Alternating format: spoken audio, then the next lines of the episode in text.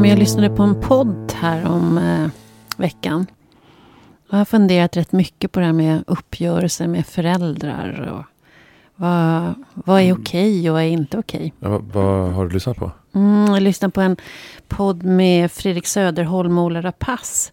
Ett avsnitt där Fredrik bjuder in sin mamma till podden. Själva podden, jag vet inte om det var tänkt att det skulle vara någon slags 12-stegsprogram upplägget. Men de här två männen åker i alla fall runt och gör upp massa relationer. Är det förlåt. Ah. Är det alltså idén med podden? Ja. Ah. De poddar menar som gör upp med människor? Ja. Ah. Okej. Okay. Ja. Och den här gången så bjuder Fredrik in sin mamma. Och han har också med sig sin bror och han har med sig Ola Rapace. De sitter 3 vuxna män runt ett bord och så sitter en mamma mitt emot. Och oj. Fredrik är väldigt, väldigt arg och ledsen och... han skriker åt henne och vill att hon ska känna nu och hela men handlar hon om var att... förberedd i alla fall på att hon skulle komma och spela in det här. Eller hon har ju uppenbarligen sagt ja. Okay. Mm. Och då kan inte jag låta bli att tänka om man älskar sitt barn så kanske man gör det, säger jag. Ja. För att man så gärna vill visa att man vill ställa upp. Ja. Tänker jag. Men det är bara min tolkning. I alla fall det här samtalet är väldigt hätskt och han vill ju försonas. Han vill ha en ursäkt. Mm-hmm. Han vill att hans mamma ska se vad hon faktiskt har gjort honom och att hon har skadat honom. Samtidigt så lyssnar jag också på en podd med Alex och Sigge där de också har lyssnat på det här avsnittet. Mm-hmm. Där Sigge är mer avvaktande och tänker, kan man göra så här? Är det verkligen möjligt för mamman på 30 sekunder att komma i kontakt med försoning, förbi all skuld och skam och kunna landa i där och då publikt? Är det rimligt att begära det? Reflekterar han. Sen lyssnar jag på en ytterligare podd. Oj. Jag är ju... poddlyssnare. Du är en poddoman. Ja, med Ann Söderlund och Sanna Lundell. Där de också har lyssnat på samma avsnitt som jag har lyssnat. Vi är många som lyssnar på Fredrik Söderlund eller Söderholms uppgörelse med sin mamma. Och där Sanna Lundell inte förstår Sigges reflektioner. Hon tycker att Sigge måste ju har svårt med auktoriteter och han har problem. För det här är de flestas dröm att få göra upp med sin förälder fast man aldrig vågar det riktigt. Utan de här föräldrarna som faktiskt har gjort illa och har betett sig illa, de har man rätt att på det här sättet möta upp med sin ilska och sin sorg. Och det där har fått mig att fundera lite på det där med uppgörelser med föräldrar. För jag är ju uppvuxen på 70-talet. Och där jag växte upp, där var det precis på det här sättet som Fredrik. Det var legitimt, det var okej att man hade uppgörelser med sina föräldrar. Jag kommer själv ihåg hur jag hörde min mamma gräla och skrika och gråta med sin mamma och pappa. Och anklaga och så. Och att det var en del till försoningen. Medan jag har aldrig gjort så på det sättet. Och det skär i hela mig när jag hör det. Jag känner att det är... Är det uppgörelsen i sig som skär i dig? Eller att man gör det publikt på det här sättet? Ja, det gjorde ju inte min mamma. Utan om vi nu går tillbaka till Fredrik... Ja, det är det jag menar. Jag syftade på... Så tycker jag ju att det är helt fruktansvärt när han utsätter sin mamma för. Alltså i min värld, i min tolkning så tänker jag att han anklagar henne för att ha begått våld mot honom. Att inte finnas där, att inte se hans behov. Att som hon själv säger, hon var ensamstående. Hon hann inte, och hon hade också slagit vid något tillfälle. Och att hon sa att det var helt galet. Det var helt Helt oförlåtligt, säger hon själv. Mm. Men jag var inte bättre än så, säger hon. Och jag tänker också, vad gör det med honom att han har hela sin publik i ryggen plus två män bredvid sig? När han... Varför var de med för? Därför att han inte klarade av att göra det här själv. Okay. Han var där, de var skydd till honom, hjälpte honom. Så han var rädd för sin mamma också? Han tyckte det var läskigt att konfrontera henne. Okay. Mm. Mm. Så rädslan var väl kanske från barnsben. Men det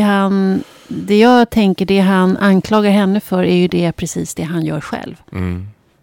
Vad menar du? Ja, jag tycker det är ett övergrepp. Aha, just det. Att släppa in. Det här kommer ju finnas alltid. Mm. Det kan vi alla lyssna till. En mamma som inte har bett om att bli publik ska bli utskälld av sitt barn och skämmas. Men hon är vuxen och hon måste ha fått en fråga om hon ville ställa upp på det här. Om hon vill vara med i den här podden. Det tar jag för givet. Ja. Men jag tänker att om det nu är en väldigt sårig relation så kanske det är också ett sätt att visa mamma kärlek att komma dit. Ja, kanske. Mm. Och det vet ju inte jag. Nej. Såklart, jag har ingen aning. I vilket fall som helst tycker jag det är ett mycket osmakligt sätt att, att möta sin förälder. Jag har inte lyssnat på det här, jag har inte hört på det här. Jag är inte lika stor podoman som du är. Nej, jag vet. Men om vi pratar om uppgörelse med föräldrar. Ja, just det, precis. Det kanske är bättre. Har du haft någon sån? Ja, det har jag haft. Och jag skulle nästan säga så här att de bästa uppgörelserna som jag har haft med mina föräldrar, det är efter att de har lämnat jordelivet. Mm. Och det kan låta lite komiskt, men det finns faktiskt en fortsatt process även när föräldrarna har lämnat jorden, alltså att de har dött, att det finns någonting en slags rörelse som även som påverkade mig väldigt starkt när jag slutligen blev föräldralös då, som det heter, fast jag var ju vuxen då. Därför att jag kommer ju från en familjeförhållande med två föräldrar som var psykiskt sjuka. Mm. Med allt vad det innebar. Och det var ju väldigt mycket att ha uppgörelser kring. Och framförallt med min pappa då, för han var den enda som var kvar. Min mamma låg ju på sjukhus i 30 år. Så att alltså att ha uppgörelser, det tror jag kan vara bra. Men det är en konst att ha uppgörelser. Speciellt om man är sårad och känner sig förfördelad. Och jag kan också säga så här att jag tycker ibland att, jag vet inte hur gammal den här mannen som gjorde den här podden är. Men det finns också på ett sätt, tycker jag, ett bäst föredatum när du har rätt att skälla ut dina föräldrar efter noter. Att det finns någonstans en vuxenparameter som måste träda in. Även om det är så att det är din mamma eller pappa som du ska ha en uppgörelse med. Men det är ju, du är inte per definition ett barn längre.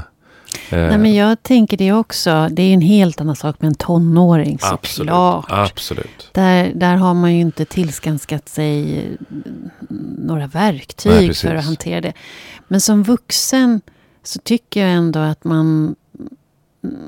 Jag menar, jag har också bråkat. Nu finns inte min mamma längre, men jag har ju också varit arg och varit ledsen och sagt att det här kändes inte okej. Men jag har ju... För mig har alltid varit viktigt att det finns en respekt i samtalet. Att jag också måste lyssna. Jag kan inte bara fara ut. Jag måste också lyssna och ta hänsyn och respekt. Att det finns flera sanningar. Det finns flera versioner i det här. Och flera nyanser än vad jag som barn kunde se. Och den tycker jag är jätteviktig. För vad känner annars till? Vad ska det leda till om jag beställer en ursäkt i min aggressivitet? Nej, precis.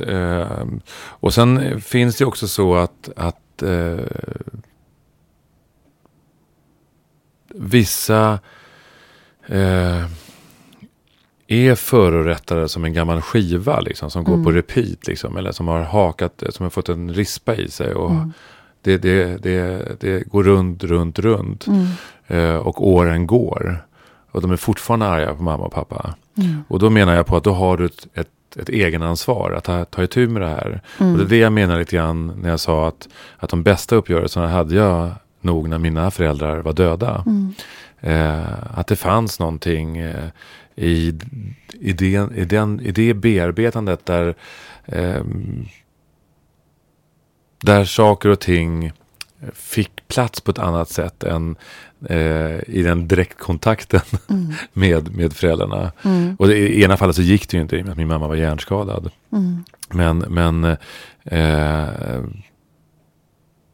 så att det finns någonting alltså i energin i uppgörelser som även fast föräldrar är döda så tror jag på liksom att det kan ha en helande effekt. Det är som en rullande boll. Ja, men det är jag helt övertygad om. Ah. Och att jag tror att det är väldigt viktigt. Ah. För jag tror att det som man inte är klar med, det för man nästan matematik vidare till nästa generation. Ah. Så att det är också ett ansvar, tänker jag, mot nästa generation, mot sina barn. Verkligen. Att söka försoning och i sig själv, om inte annat, mot det som var. Och det där jag tror att det som vi ser nu i samhället med alla skjutningar, men också nu att vi står inför ett krigshot i Europa. Att det är en del utav att vi inte bearbetar våra trauman. Att det här är saker som går på repeat. Det är förrättade känslor och det är ju framförallt män i det här fallet, i alla fall på maktposition. Sen tror jag i alla fall att vi delar rätt mycket lika sen resten av oss. Men det här är obearbetat och det är, jag tror att det skapar det är bristande flöden till att det faktiskt blir regelrätta bomber. Och det leder ju faktiskt oss väldigt osökt in, eller på att säga, på våran gäst. Ja. Sanjar Adami. Yes. Som har skrivit den fantastiska boken Glaspojken. Precis. Och som alla borde läsa, för den är enastående faktiskt. Ja, det är den verkligen. Och jag grät litervis och faktiskt tog paus från den för att jag var så emotionellt överväldigad faktiskt. Att det var så mycket som vällde upp i mig när jag läste från min egen barndom. Så att jag var tvungen liksom att pausa en stund, några dagar, för att sen längta tillbaka till boken. Sådär. Och Sanjar, han är ju född i Iran 1981 och kom hit då, så det var bland annat det som boken handlar om som väldigt liten, inte minst för att hans föräldrar var gerillakrigare, men också för att han hade en blodsjukdom, en blödarsjuka. Och han har gjort flera filmer innan han skrev boken. Ja, just det. Och han har varit chefredaktör för den fantastiska tidningen Gringo. Och som han fick stora journalistpriset för. Precis. För ganska länge sedan. Ja. Men på SVT finns faktiskt fortfarande filmen Gerillapojken. Just det. Som verkligen är värd att se. Och han kommer hit nu. Ja.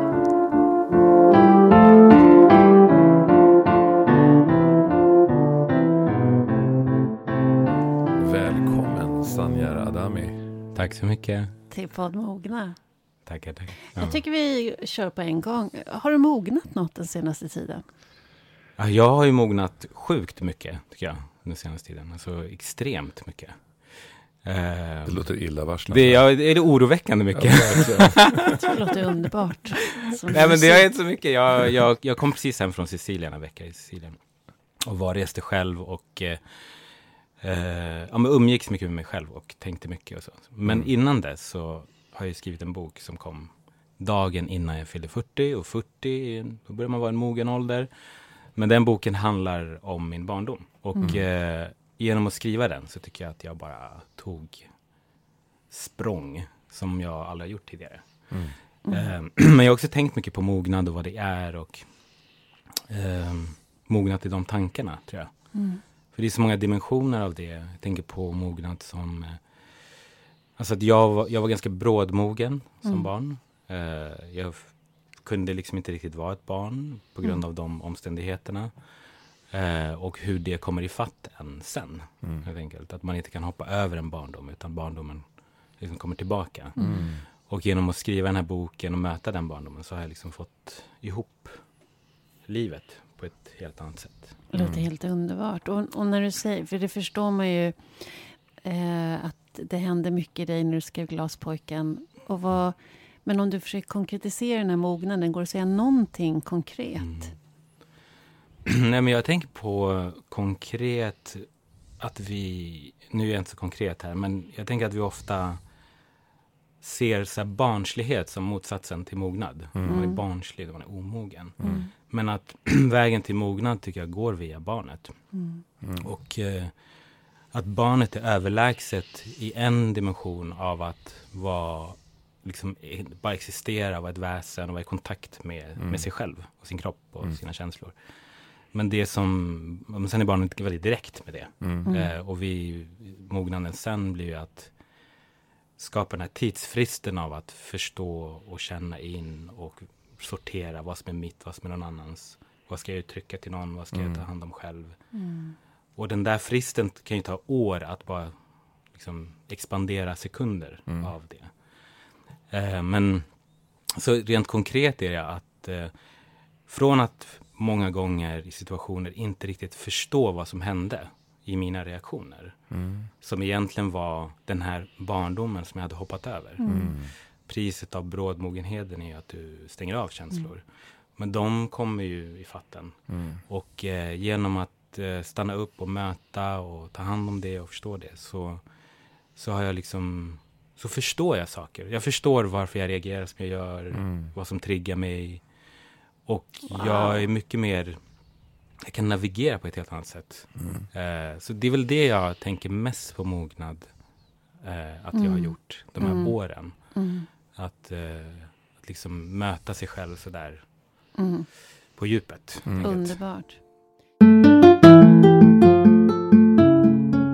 När jag läste Glaspojken så var jag tvungen, alltså jag läste den i 3 omgångar. Därför jag var tvungen att återhämta mig. Dels för att det fanns någonting i utsattheten som jag kände igen själv som när jag var barn. Även fast våra kontexter var helt olika. Men det här lilla barnets utsatthet, de vuxnas svek och galenskap och deras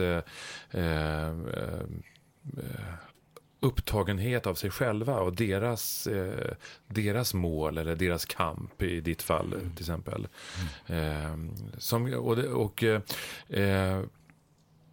Och när jag läste den 3 gånger och flera gånger hulkgrät jag liksom, för att jag tyckte att det var så jobbigt. Jag kände igen den här utsattheten av att inte riktigt förstå, vad gör de för någonting?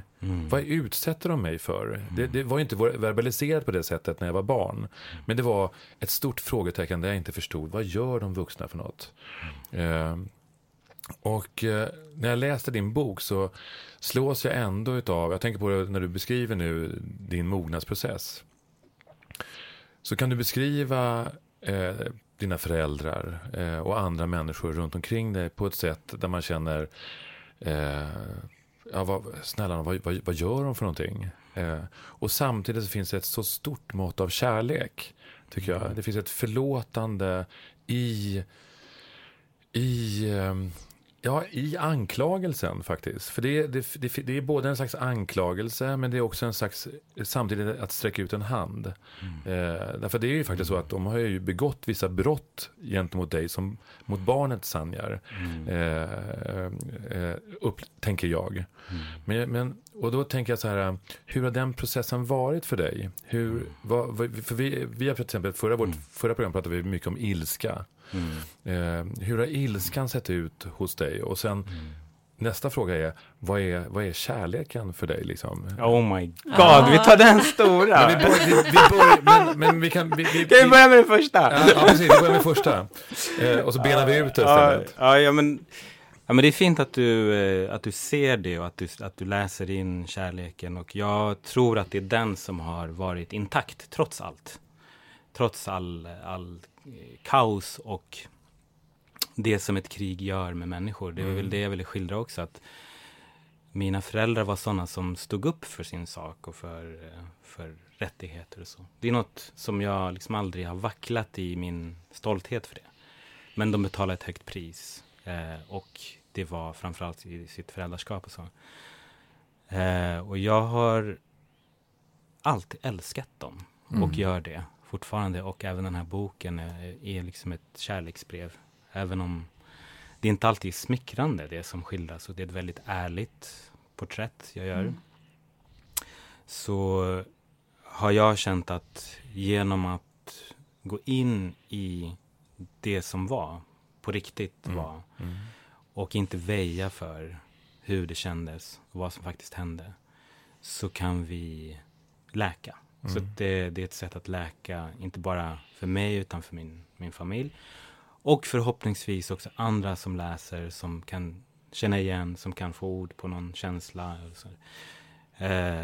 Att det liksom ska sätta igång sådana processer i familjer. För att det är vad som har hänt med den här boken. Att det har varit en ännu mer försonande effekt av den kring min familj.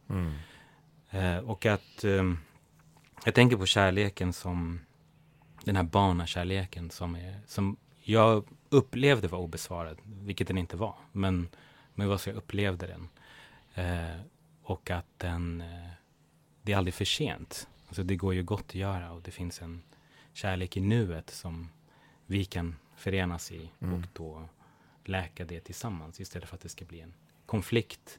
Så att ilskan för mig har jag liksom kanaliserat i konst, kan man säga. Eller jag har kanaliserat det i skapande eller så den är ju där, det finns en kraft i det.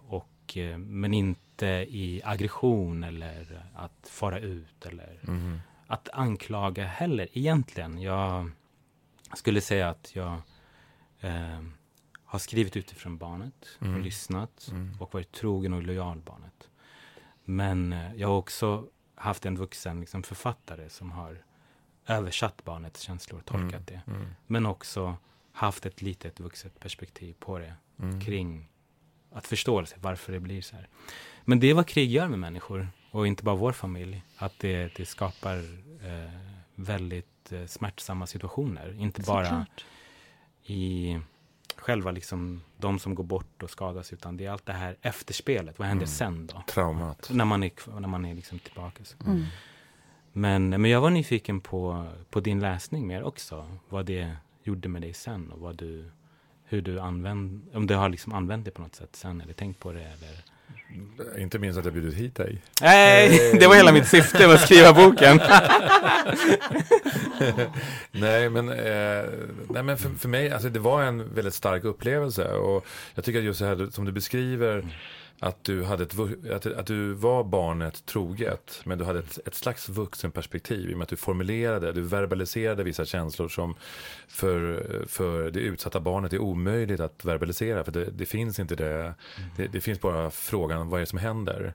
Och jag tänker också på det här, den obesvarade kärleken som du nu säger som vuxen, att den fanns ju där. Men det var också det som jag grät över när jag läste.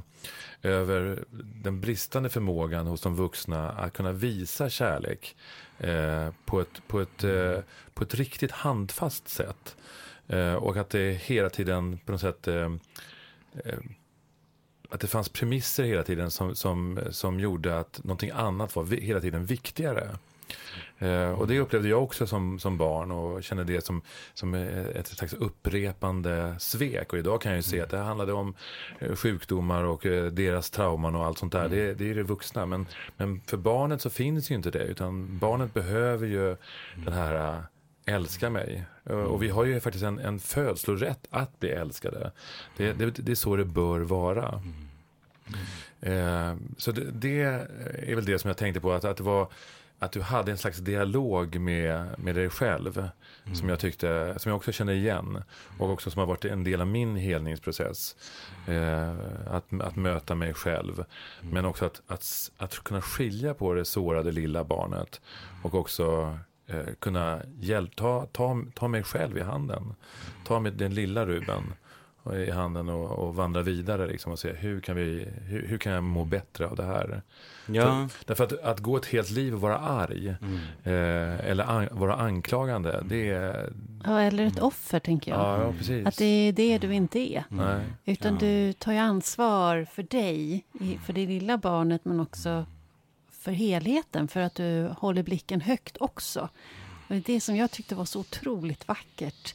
För det... Ja, du har också läst. Jag har också läst. Okej. Ja. Nej, men jag, för jag tänker när jag växte upp på 70-talet i Sverige, jag hade ju föräldrar som gick i demonstrationståg och hängde i almar, och jag satt husockupanter och sådär. Så att det också hela tiden, när jag var 3-4 år, då var det värsta som kunde hända, det var atomvapenkrig, det trodde jag skulle hända, som jag gick runt och väntade på. Så en helt annan kontext, inte alls på det sättet som du har varit i, men jag känner ändå igen det här med att ha föräldrar som har sin blick någon helt annanstans än på barnet. Och när jag växte upp, då var det också legitimt att man skulle göra upp med sina föräldrar. Jag kommer ihåg när min mamma hade stora uppgörelser med sin mamma och pappa, och skällde och skrek och anklagade och sådär. Och det var så man gjorde. Och idag, nu först är en diskussion om en podd bland annat med Ola Rapace och Fredrik Söderholm heter han. Där Fredrik gör uppgörelse med sin mamma, skriker och skäller på podden och mamman är med om allt hon inte gjorde, allt hon inte har tagit ansvar för. Som det har nu förs en debatt kring att det är lite så man gör. Och det var ett av de saker som jag verkligen tänkte på, vilken kärlek du gör det här med. Att det finns en vilja att förstå, men inte heller... Inte till självutplåningens pris, utan stå kvar och visa på det här, så här var det. Men ändå en blick att vilja förstå. Och jag undrar hur... Det är nästan magiskt. Vad fint.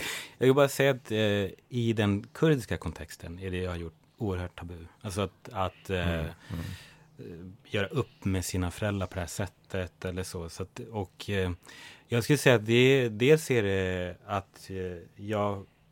har varit mån om på något sätt att aldrig tappa kärleken. Det har gjort det mer smärtsamt, men det har också varit det räddningen tror jag, för både mig och för vår familj. Men det är också att mina föräldrar är storartade i sig, som kan ta emot och lyssna och liksom inte anklaga tillbaka. För väldigt många av mina jämnåriga som har varit med om liknande med krig, så kommer... ett försvar alltid av kampen och det ädla och hur mycket värre regimen var och vilka som dog och så vidare. Medans de har ju gjort en enorm process med sig själva och vi har gjort det tillsammans under många år. Så den här boken är en produkt av det, och jag hade inte skrivit den om inte det var så. Så att liksom skälla ut sin mamma inför öppen ridå på det här sättet, det är otroligt främmande för mig. Utan det är med deras välsignelse som det här är gjort. Men jag tänker att jag vet att de drevs av kärlek. Det var kärlek till en slags mänsklighet som de... Det låter stort då, men det är så pass stort. Det de gjorde, de var beredda att dö för liksom det de trodde på. Men också, jag tänker liksom uppbrottet när de skickar iväg dig från Kurdistan liksom, till Sverige och inte berättar, utan du mer eller mindre på ett sätt kidnappas iväg till Sverige, till en helt främmande kultur, till ett helt främmande land, till alltså som är så långt ifrån där det här lilla barnet har vuxit upp, utan att han har kommunicerat det, var ju också egentligen utifrån kärlek. De ville ju rädda sitt barn.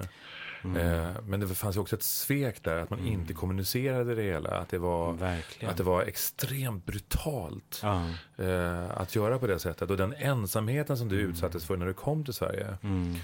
Jo, men det är så, och som du säger Ruben, eller så här, som barn så förstår man ju inte de här sakerna, och barnet har alltid rätt i alla de här lägena.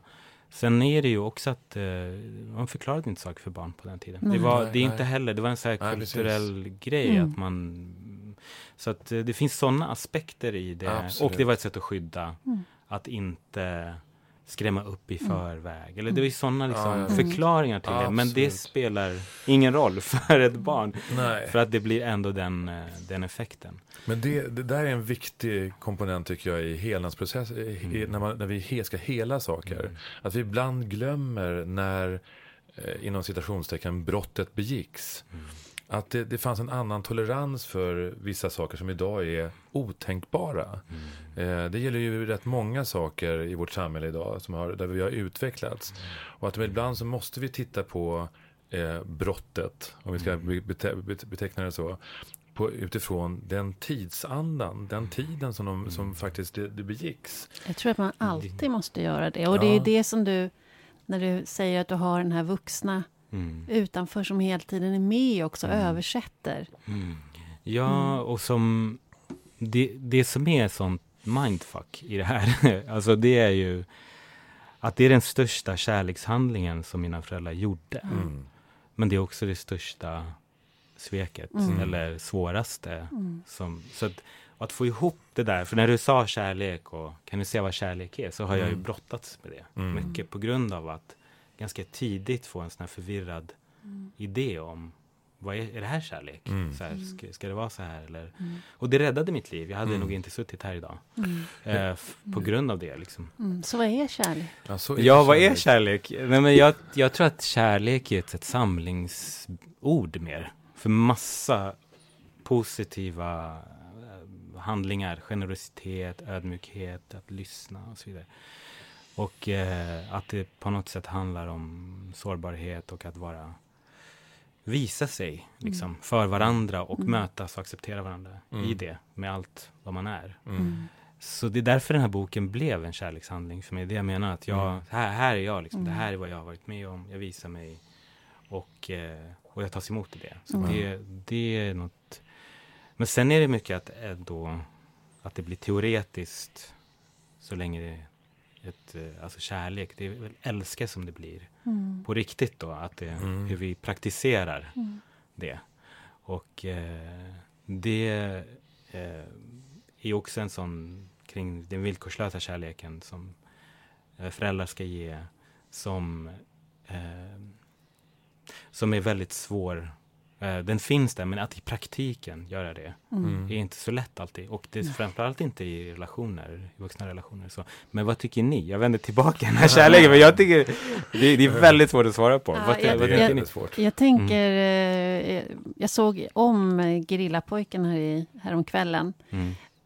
Och det finns en scen i den på slutet, när du och din pappa sitter mitt emot varandra och du säger, vad var du någonstans?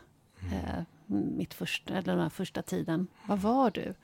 Och så säger du att jag ville ha dig hemma hos mig eller någonting sånt. Jag längtade efter dig hela tiden. Och han ställer sig och håller om dig, sin vuxna son. Det är verkligen kärlek för mig. Att han står kvar och håller i när du säger att du var inte där för mig. Och han härbärgerar det, för det vet man ju själv som förälder när ens barn skulle säga så till en. Och det har man kanske... har väl mina barn också sagt för helt andra kontexter, men för det gör ju ont och att härbärgera den smärtan och ändå stå kvar och hålla i och hålla om, det är verkligen en kärlekshandling tänker jag. Ja, det att inte förklara, säga något, utan bara tillåta och ta emot och att jag tänker också på under alla de känslorna av, om det är ilska eller om det är rädslor och så eller skam, allt det där, så i botten är ändå kärlek liksom. Det är det som även han som skäller ut i en podd är ju liksom älskar ju den här människan egentligen, eller känner, vill inte komma åt sin kärlek, försöker nå kärlek liksom, på de sätten. Och jag har liksom aldrig valt den vägen riktigt att nå kärlek eller mötas i kärlek, utan det har varit ett ganska icke-konfrontativt sätt. Och där har jag brytit mot ett ganska manligt sätt att göra på. Att man kanske använder aggression eller konfrontation för att lösa konflikter eller uppnå saker. Så där har jag försökt bryta mot det och förenas på ett annat sätt helt enkelt. Det har ju varit mycket mer. Och det mot två stycken krigare som dina föräldrar faktiskt var. Ja, de har ju Kalashnikov, så man bara okej. Jag tänker inte gå och spela spel. Men det där har också varit en sån otrolig paradox med min pappa som hade sagt Che Guevara, liksom hjältefigur. Och sen när jag möter honom och han kommer så är han världens mjukaste, vänligaste, snällaste man jag har träffat ever i mitt liv. Och hur går det ihop? Liksom? Men jag har ju förstått att min pappa blev gerilla för att han inte ville vara med i den här patriarkala manligheten. Han ville inte, han ville vara på ett annat sätt och då sattes han i fängelse för att han gjorde motstånd. Ville inte vara på det sättet. Så att det var därför många blev det. Det var en flykt från ett samhälle som kvävde in dem i en mansroll. Så så var det med min pappa och min mamma vägrade gå in i en kvinnoroll som var. Och då var gerillan enda vägen ut för henne. Och det var det de kämpade för väldigt mycket. Så att, där har jag haft en helt annan mans liksom, roll att se upp till. Och jag skriver lite på en uppföljare nu om tonåren då jag absolut inte ville vara den här glaspojken eller den här sköra killen. Och då ville jag ju inte bli som pappa. Och fick inte ihop honom och så. Tills jag insåg att så här, vilken stor man han är. Som kan just göra det där, möta mig på det där sättet. Och som i den kontext han vuxit upp faktiskt behåller sin värdighet och sin mänsklighet. Och det är en otrolig liksom, gåva till mig. Som jag för vidare till mina söner förhoppningsvis. Och detta. För kärlek är väl, jag tänker när jag sitter och lyssnar på här, vad vi säger och vad du säger och är väl på ett sätt acceptans. Att det är ett stort mått av acceptans är en del av den här cocktailen som vi kallar just kärlek. Sen finns det andra saker, men jag tänker också att kärlek är den här är utveckling också. För jag tänker på att det som hände dig då när du var 5 år och det som hände när du gjorde filmen med din pappa och ni kramas om där genom de här slutscenerna, att det är ett tidsspann där trots allt kärleken har hållit och också utvecklats. Den såg ut på ett sätt när det var tvungen att se ut som den gjorde då i Kurdistan. Och sen senare så har det mycket som har skett och den resan har utvecklats till en annan sorts kärlek. Och där acceptansen är så stor. Och det tycker jag är så...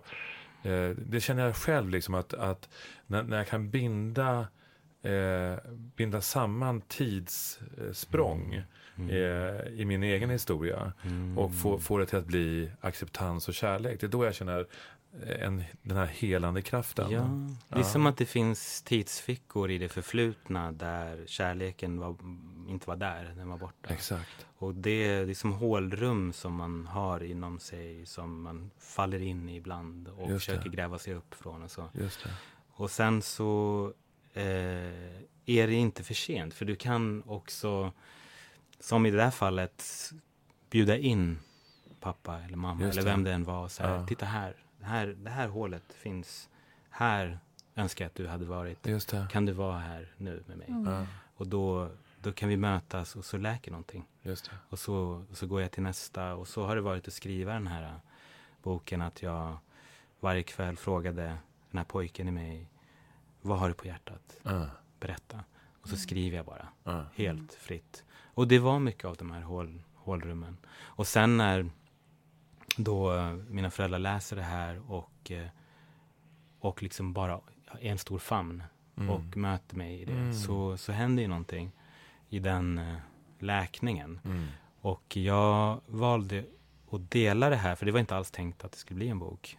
För att jag vet att jag inte är ensam om det här, om vad krig gör. Vi är så många som bor i Sverige som har upplevt krig. Att liksom det här barnets berättelse om kriget, det finns väldigt, väldigt, väldigt lite. Det finns ett rent barnperspektiv. Lite. Jag har inte hittat något på svenska. Det kanske finns, men jag har inte hittat det.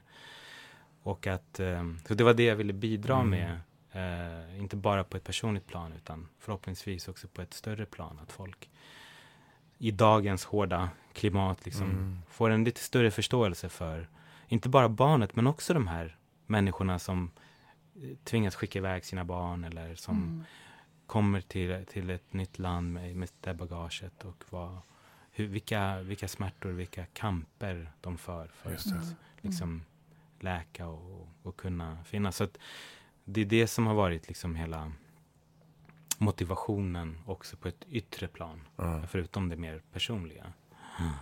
Hur tänker du, för det jag tänker det är att den här metodiken du pratar om, att få skriva tidsfickorna, går de att få in de som man hade omkring sig i sina tidsfickor där de inte var där tidigare. Om vi nu för över det här till det här samhället vi har idag som är allt hårdare klimat. Vi pratar gängkriminalitet, människor som skjuter varandra, ungdomarna som har tappat hoppet. Den här fantastiska boken och berättelsen som du har nu och som nu finns på svenska så att den går att läsa. Går det på något sätt att använda den? Eller metodiken? Ja, alltså jag hoppas ju det. Jag skulle vilja ha så här försoningsforum i samhället eller platser där människor kan förenas och mötas och hela och läka. För att det alltid finns en smärta i grunden så fort vi kommer nära en person som är aggressiv, våldsam eller vad det är. Det finns ju någonting där som den försöker ventilera eller så. Så att, och det är väl det jag har hoppats på, att fler ska kanske kunna läsa in sig själva i boken som har upplevt utsatthet oavsett. Det är ju flera som har också sagt flykt och ensamkomma. Det kan ju vara vad som helst som ett barn som är utsatt. Att kunna liksom se sig själv i det och få en slags bekräftat att det jag har också känt det här och det är okej och det finns. Och att kunna liksom mötas helt enkelt med och en kollektiv försoning också i vårt samhälle. Att det finns mycket kollektiva trauman som vi inte tar hand om i Sverige riktigt. Som hur man behandlar samerna, hur man behandlat under andra världskriget judarna och romerna och liksom hur kvinnorna förtrycks. Så det finns mycket som är obearbetade trauman och sorger i ett samhällsplan. Och då menar jag att det där konfrontativa inte riktigt funkar, utan den här vägen som är mycket mer att lyssna, att berätta, att mötas. Om vi kan få till det på ett större, bredare plan så tror jag att vi mognar väldigt mycket som samhälle. Ett försoningscentrum. Det är väldigt vackert. Jag tänker precis nu när vi i dagarna väntar på att ryssarna eventuellt anfaller Ukraina och att vi återigen ska ha krig i Europa. Att vi hela tiden hamnar i de här lägena av tillbakagång till det här primitiva. Och samtidigt är det ju ändå så, tycker jag, trots allt det här hemska som händer av det här primitiva, att vi ska lösa konflikter med våld, att det faktiskt är en förändring i samhället också. Känner jag att det är, ja, som din bok till exempel, den är ju en kärleksbok, en försoningspamflett liksom, av att säga hur vi ska kunna gå vidare på ett annat sätt än konfrontation, till skillnad mot den här podden som du gav exempel på, Ulrika.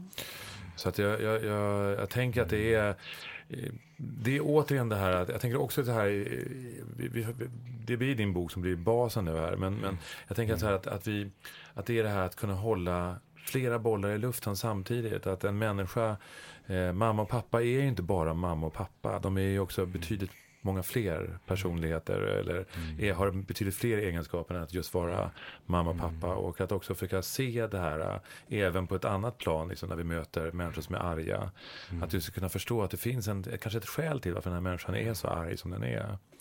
Men det kräver ju arbete, det kräver tid, inte minst, tålamod, och att man skapar en plattform för att det här ska faktiskt ska få vara på det här sättet.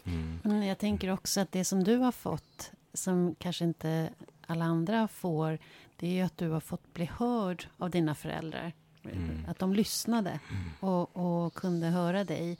Jag tänker det finns ju väldigt många unga som är, dels har de inga föräldrar som kan lyssna. Jag tänker när jag skrev en bok som heter Vägar till innanförskap, när jag var nyfiken för att se vad är det som gör att vissa lyckas med att skapa förutsättningar för innanförskap när alla andra misslyckas, så var det ju mycket av det du säger, att få bli lyssnad på, att få bli hörd, att min röst blir hörd. Och då tänker jag på de här gängen nu med de här unga pojkarna som blir så våldsamma. Får vi någonsin lyssna på deras berättelse? Jag har i alla fall inte fått höra. Så jag tänker att det finns något magiskt i det där att få bli lyssnad på. Ja, verkligen. Och att det också, jag tänker också på det här, den jämförelsen du gör med de här killarna då, i de här gängen. Det är också det att, har de ett språk att uttrycka sig? För jag tänker att du har ju också erövrat, även om du kommer hit så väldigt ung, men du har ju erövrat svenskan liksom, mer än kanske en gemene man har gjort. Liksom. I synnerhet i ditt litterära språk. Liksom. Så har du hittat en egen ton också. Jag tänker att för att bli hörd så måste du också kunna kommunicera.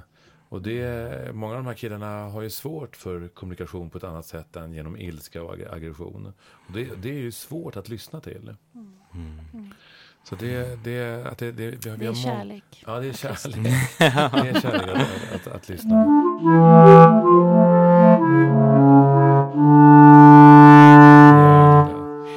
Men du, en fråga som jag funderade över när jag läste boken, det var också ditt eget föräldraskap. Det här är din resa som du beskriver, din lilla pojke i dig. Kan du se att det har fått, har det blivit satt spår i hur du är som förälder eller vill vara som förälder? Ja, så det är hela motivationen är ju mina barn. Och jag har 4 barn. Jag har 2 söner, den äldsta är 12 nu. Och boken sträcker sig till 12. Och för varje år har jag mött det året i mig själv. För att jag har tänkt att om jag ska vara en bra pappa behöver jag vara i kontakt med den åldern. Och möta. Så att de har ju varit mina läkare, om man ska säga. Att inte falla in i någonting, inte liksom backa ur faderskapet helt enkelt, utan att vara kvar, stå kvar. Så att jag har bearbetat allt det här tack vare dem, mycket på grund av dem. Och också förstått föräldraperspektivet mer, för att jag själv blev förälder. Och att det inte är så lätt liksom att vara det alltid. Och att, så att hela skälet skulle jag säga att jag tänkte jag skriver det här för mig själv och för att mina barn ska veta vad deras pappa varit med om och hur det gick till när vår släkt som har varit i Kurdistan generationer tillbaka nu, för jag var den första i släkten som kom, och ja, men vad är vår historia, vad är deras pappas historia, så. Fantastiskt. Så att det vill jag ge till dem. Men kan du känna, för jag kan ju se i mitt eget föräldraskap, jag hade ju frånvarande föräldrar som hade sitt fokus någon annanstans än på barnen. Och jag kan ju känna att jag har haft perioden när jag har ramlat åt andra hållet. Jag har liksom organiserat hela mitt liv kring de här barnen. Jag drev förskolan på nätterna, för det där skulle jag vara med. Och sen satt jag i styrelsen på barnens skola, där skulle jag skulle vara med överallt. Att det nästan kompenserade lite. Där blicken blev kanske väl mycket på barnen. Ja, verkligen. Jag tyckte det var i början att innan jag liksom kunde hantera min egen smärta egentligen, så var det som att de får inte känna minsta som jag har känt. För jag vet hur det är. De ska vara helt skyddade. Och då var deras gråt svår att ta. För det triggade min egen gråt, min egen sårbarhet. Och det var det jag förstod, så jag måste ta hand om det här. Jag kan inte bli ett barn så fort de är barn. De ska inte bli brådmogna. De ska kunna uttrycka varenda känsla de har. Utan de ska få vara barn. Då var det i början att jag ville liksom göra allt för dem. Tills jag insåg att det där gör mig till en sämre pappa. Att jag liksom själv uppoffrar mig på ett annat sätt då. Mm. Alltså mina föräldrar, de offrade ju sina liv för samhället. Och nu offrar jag mig själv för att vara en bra pappa. Och det slår ju bara bakut. Mm. Så att jag började ha så hälften av det jag gör räcker. Mm. Började jag tänka ett tag. Mm. Och då blev de också lite lugnare. Jag blev lugnare. Mm. Och nu tycker jag att jag har balans i det där. Mm. Men den berömda balansen. Ja, eller hur? Precis, jag bara balanserar hela tiden. Där, det är tyska liksom. Mm. Ja, verkligen. Så jädra bra. Ja. Men alltså, det är nästan, när man hör dig nu alltså, är det nästan som att man önskar, kan inte jag få ditt trauma också? För jag vill bli lika bra som du.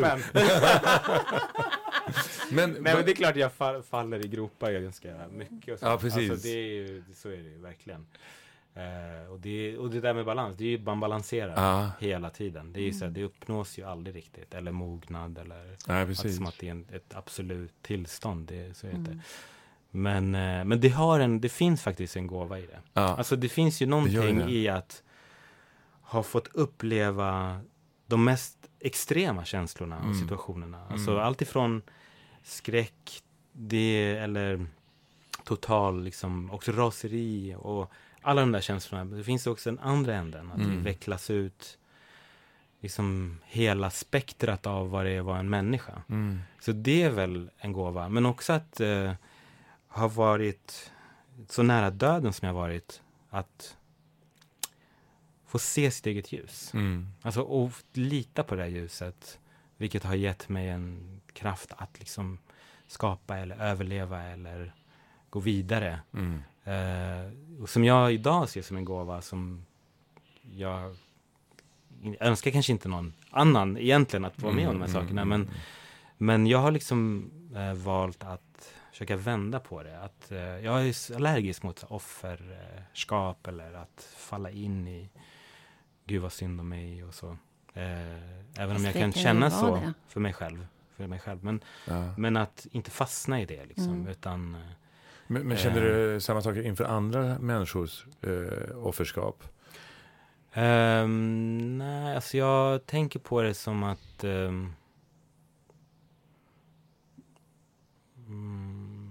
alltså inte så att jag känner så här, gud, vilket går inte att tycka synd om sig själv. Faktiskt inte på det sättet, men jag kan bli frustrerad ibland. Det kan jag faktiskt bli att det är liksom brist på att ta hand om sig själv, helt enkelt. Och ta ansvar för sig själv. Så att det kan bli. Och sen att det också att vi tänker så här med mognad då, att det tar tid att mogna. Men tiden gör inte i sig att vi mognar, utan det är en aktiv, konstant handling och arbete att mogna. Och då kan jag känna ibland av mig, gud. Och att mognad inte är någonting statiskt, utan det är ju en ständig process. Liksom. Ja. Man kommer dit och sen ska man till nästa steg och nästa steg. Ja, man kan backa också om du frågar mig. Det är som en spiral och sådär. Men också så här att jag tror jag känner mig mogen, men också fattar att jag inte är så mogen. Alltså jag tyckte jag var mognare när jag var yngre. Ja. Jag bara tänkte så här, gud vad omogen jag var när jag trodde att jag var mogen. Nu tror jag att jag är mogen. Vänta nu. Men det är ju brådmognaden i sin kärna faktiskt. Ja, nu var det där jättemogen. Ja. Jag brukar säga så lite grann, i och med att jag också var brådmogen, jag också behövde ta hand om massa saker som att jag har bara blivit barnsligare ju äldre jag blir. Och det är bara någonting som jag välkomnar. Det kanske är därför ni har den här podden, eller? Att ni var så brådmogna. Nej, nu är vi inte brådmogna. Nej, det tog vi redan kört. Nu är vi gammelmogna. Gammelmogna, vad är det? Det är liksom, ni är inte övermogna, det är skönt. Han var lite övermogen ibland. Ja. Men jag tänker att det är lite grann varför vi har den här podden. Därför att samtalet, det är någonting. När vi träffades så var det just samtalet som vi kände som var som funkade så bra mellan Ulrika och mig. Att vi känner att det är där förändringen sker. Inte enbart såklart, men alltså att samtalet är ju dels med dig själv, det som du beskriver lite grann. Att hela tiden vara i kontakt med sig själv, att hela tiden ställa frågan till det lilla barnet och till den vuxna. Men också samtalet och lyssnandet, att få den här ynnesten att sitta här med intressanta människor som du, som jobbar med sitt liv. Och sitta här och lyssna. Det är en del av en slags större helande process, tänker vi. Och vi tänker jag, att sprida samtalet. Att vi behöver fler medvetna, mogna människor i vårt samhälle. Det här är ju ett slags försoningsforum i sig. Ja, på ett sätt. Man pratar om det. Ja. Men försoning är ju liksom någonting som vi har varit och snuddat vid några gånger, och även i samtalet innan du kom in här så har vi pratat lite grann om just försoning och utsatthet gentemot våra föräldrar och så vidare, va? Så att, och vi märker ju också att det finns någonting gemensamt hos alla, hos oss och hos våra gäster, som handlar liksom om inte minst vad är kärlek, och att våga vara sårbar. Men det jag tycker det vackra med det där är att när en är det och blir mött i det, så läker det inte bara mig utan också tillbaka. Generationen innan och generationen efter. Yes. Att det liksom fortplantar sig. Precis som såren och trauman fortplantar sig, så finns det man kan liksom vända på den sidan. Och när någon tar ett initiativ, så möjliggör det för alla andra. Det blir en inbjudan. Ah. Då kan vi välja att vara med eller inte i det där. Så att jag kan ju se hur det där har liksom förökat sig i vår familj, som jag hoppas liksom, och gör vi det mer i våra familjer, så kommer det där sprida sig över samhället och vi utvecklas mycket, mycket mer. Så att det är det som kärlek ger, tänker jag, att det är också smittsamt. Och det är också... Verkligen. Det finns ju faktiskt forskning på det. Att både rädsla är smittsamt, civilkurage är smittsamt och kärlek är smittsamt. Att det smittar. Ja. Att det är ju fantastiskt. Men du, vi ska snart börja runda av. Men du sa någonting som jag inte hann med och stanna vid, som jag tyckte lät så spännande. Du sa att i det svartaste, där finns också, har också hittat ditt ljus. Kan inte du bara konkretisera lite? Jo, ni förstår det här, och alla andra kanske där ute. Men jag har skrivit om det i boken, att jag var dödförklarad under en kort tid. Och jag har kunnat gå tillbaka till det här och känt hur det är. Och också känt det här ljuset som är så mycket större och starkare. Och det finns något andligt i det. Och det har jag med mig. Om ni vill prata om vad är det som har hållit kvar mig, då har det varit det där ljuset. Så i de mörkaste stunderna så har det alltid kommit och burit mig på något sätt. Och att jag, för att få tag på mitt ljus och kunna lysa, som är skrämmande, och för att man säger här är jag, titta på mig, så har jag behövt gå i de där mörkaste dalarna, mörkaste grottorna och mörkaste rummen i mitt inre, och hämtat hem ljus, hämtat hem mig själv. För att när min dotter föddes nu sedan, så hade jag henne på mitt bröst, och jag kände att det var som en kapsel upp till någonting större, till ren kärlek.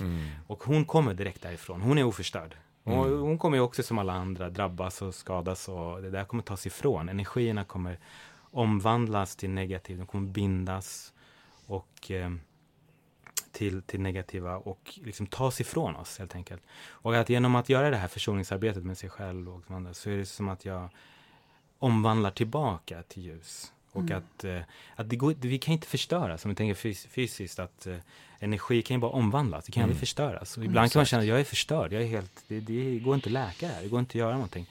Och så har jag också varit stunder av förtvivlan, men att det alltid går att omvandla, och att det är liksom vår uppgift lite i det. Att gå in och vara liksom Så mognad då. Jag läste ett citat om det, att det var det fully powers of body and mind. Man bara, wow. Tänk av det. Nej, men då är det ju så här att faktiskt ta tillbaka allt som har tagits ifrån mig, all energi, och gå tillbaka till det där barnet, det där barnsliga, liksom, det där den här buddha-figuren, zen, de här bebisarna är. Att kanalisera det och ge det till världen. Så det är där liksom jag försöker hitta mitt ljus. Det är inte alltid jag klarar det, men jag strävar hela tiden efter att hitta mitt ljus och sprida det så mycket jag kan. Så vackert.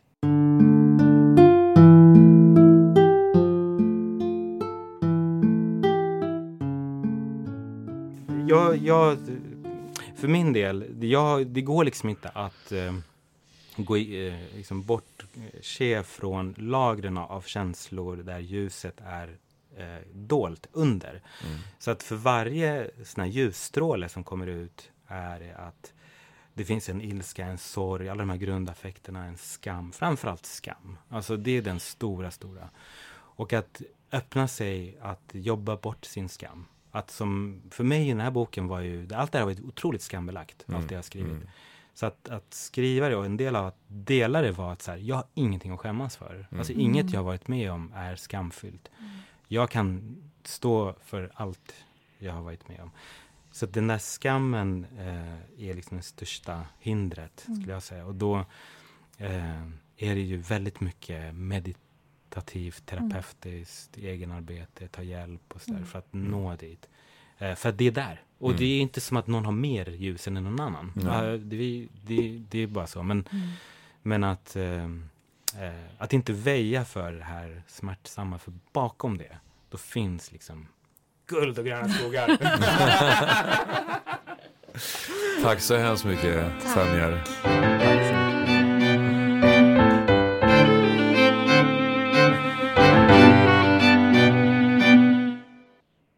Tack, Sanjar Adami. Tack så mycket. Wow. Man känner ljuset sprides här i rummet. Ja.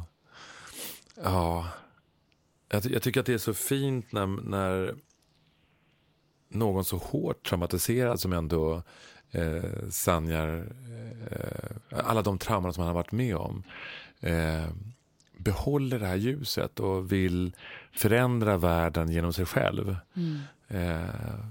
Att det är så viktigt, och att det var väl det som var lite grann budskapet också på slutet, att vi har alla det där ljuset. Och vi har alla en möjlighet att skala av de här skydden på olika sätt. Verkligen. Och det bygger ju så mycket hopp. Att även när man blir som mest sargad så finns det ett läkande. Det finns en väg tillbaka. Ja. Och återigen sårbarheten. Att den är på något sätt en nyckel till en bra kommunikation. Jag tänkte vi började med att prata om uppgörelser. Men så länge du inte är sårbar i en uppgörelse, då är det svårt att komma vidare. Ja. Och när du inte längre pratar om vad du behöver och vad du önskar, utan du bara pratar och det blir bara anklagelser, så är det svårt att komma till ett möte. Alltså, att det blir någon kontakt och blir någon förändring. Just det. Och där, vi hade ju också, när vi pratade med Sanjar, att just det här att som vi pratade om lite grann, att i relation till den här podden som du pratade om, att där finns ingen hänsyn till att det var en annan tid, en annan kontext, ett annat sammanhang. Och jag har ju fortfarande inte lyssnat på den här podden då, men att vi vet ju väldigt lite, som jag förstår det, om mammans situation. I podden, ja. Och att den här fallet då, han som anklagade sin mamma då, inte tar hänsyn till någonting annat än sin egen situation. För att en sak är att reda ut barnets situation, men han är ju vuxen idag. Och det måste vi ta ansvar för. Och det är det som jag tyckte var så otroligt vackert i Glaspojken. Att Sanjar verkligen, som jag tolkar det, verkligen tar ansvar för sina känslor. Och det att kunna se någonting annat än bara det, den oförrätten som han faktiskt också var utsatt för. Och ja, det... och sen den här grundkärleken som han så, är så tydlig med. Jag älskar min mamma och pappa. Ja, ja.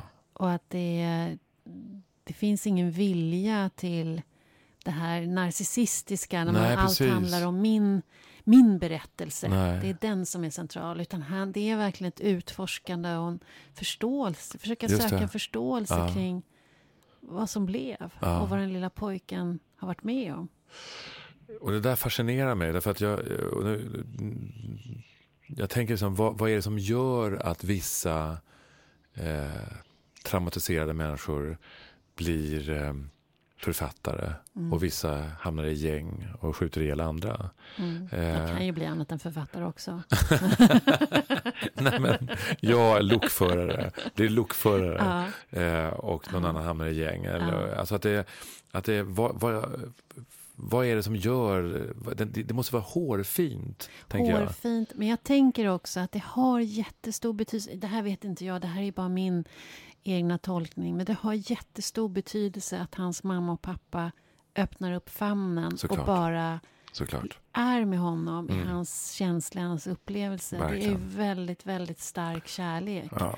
För det vet man ju själv som förälder som inte har varit gerillakrigare. Nej. Men på en helt annan nivå har orsakat sår hos sina barn. Att det gör ju fruktansvärt ont att konfrontera de såren. Att se det.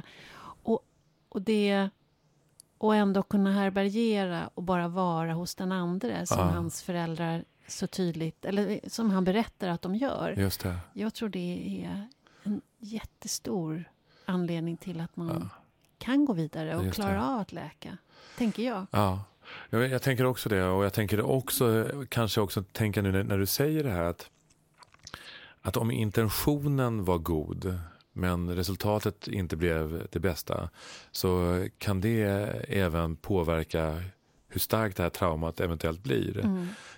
Jag tänker att bli vägsänd som 5-åring till Sverige, alltså mer eller mindre kidnappad blev han ju liksom. För att det var en kärlekshandling av hans föräldrar, för att han var blödarsjuk och de befann sig i krig. Men för barnet var ju det väldigt svårt att förstå, framförallt verbalisera. Ja, men det är klart. Men att intentionen med det de gjorde var ren och skär kärlek. Och att det räddade hans liv. Ja, det räddade hans liv. Räddade hans liv och sårade honom. Ja, så dubbelt kan det vara. Ja. Men det är intressant. Jag undrar om det ändå har någonting med... Precis att jag tänkte på med den kultur som han kommer ifrån. Han sa till exempel att skälla ut min mamma publikt, det skulle aldrig kunna hända på det sättet. För jag tänker, vi har ju haft ganska många sådana böcker. Anna Wahlgrens dotter, P.G. Gyllenhammars dotter. Alltså ganska många där man gör... Alex och Sigge har ju båda skrivit om sina föräldrar på ett väldigt utelämnande sätt. Utan att ha den här vuxenblicken. Utan att ha den här den här översättaren. Så jag tänker också att... Det är också intressant att vi har haft så mycket av det här att skälla ut och att det blir nästan det här narcissistiska perspektivet. Det finns bara en sanning och det finns en berättelse, i alla fall som dokumenteras i boken. Medan den här ger så många dimensioner. Exakt. Och vad är det som skiljer? Varför väljer man det ena?